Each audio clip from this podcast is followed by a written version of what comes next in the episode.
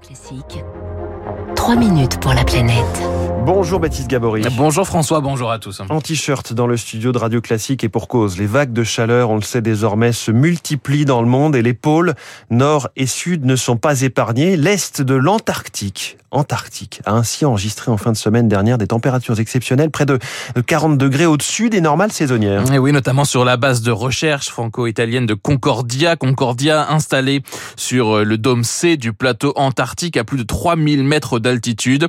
Il y a fait vendredi moins 11,5 degrés, une chaleur jamais enregistrée jusque-là. Gaëtan MS, météorologue à Météo France. Cette valeur est euh, plus de 30 degrés supérieure à ce qu'on observe habituellement euh, à la mi-mars à cet endroit. C'est énorme et euh, même pendant l'été austral, entre décembre et janvier, il n'avait jamais été observé une température aussi élevée à cet endroit. Le mois de mars, hein, c'est le début de l'automne et à Concordia, on enregistre plutôt moins 40, moins 45, moins 50 degrés à cette saison. Une vague de chaleur liée à un phénomène connu appelé rivière atmosphérique. C'est un phénomène qui est caractérisé par un, un apport euh, massif de vapeur d'eau dans l'atmosphère depuis euh, les latitudes moyennes, donc vers l'Australie, jusque sur le continent. Et ce phénomène s'accompagne donc d'un très net euh, réchauffement des températures à son passage. Donc c'est pas quelque chose qui est inédit comme phénomène. Par contre, ce qui est inédit, c'est son ampleur et son intensité. Des chercheurs ont mesuré, eux, avec d'autres méthodes, un hein, moins 17 degrés plutôt que moins 11,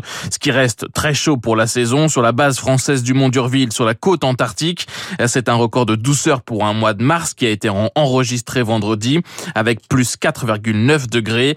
Euh, Gerhard Kriner est climatologue, spécialiste des pôles, directeur de recherche au CNRS et à l'Institut des géosciences de l'environnement de Grenoble. Euh, là, à Dumont-d'Urville, donc à la côte, tout le mois de mars était déjà beaucoup plus chaud que, que d'habitude. Alors, il est impossible scientifiquement d'attribuer cet événement particulier au réchauffement climatique, mais les vagues de chaleur sont bien une des conséquences les plus visibles désormais bien connu du changement climatique. Évidemment, on peut dire qu'il y a des forts soupçons que sans le changement climatique, euh, la même situation de circulation atmosphérique avec euh, quelque chose qui amène une masse d'air chaud d'Australie, ça aurait été moins chaud. Voilà, ça aurait fait euh, peut-être moins 20 ou quelque chose comme ça et pas moins 11. Selon les chercheurs, cette vague de chaleur n'aura pas d'impact sur la fonte des glaciers.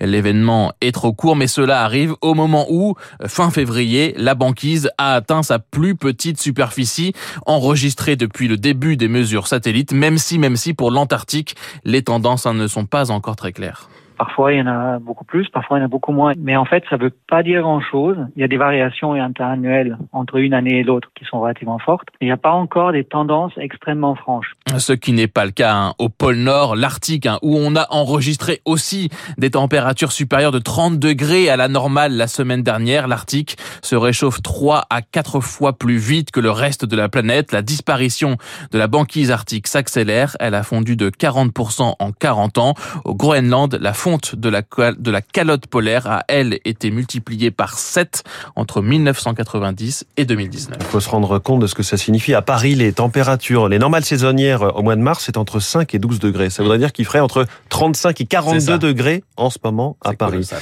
Voilà pour l'Antarctique. Merci.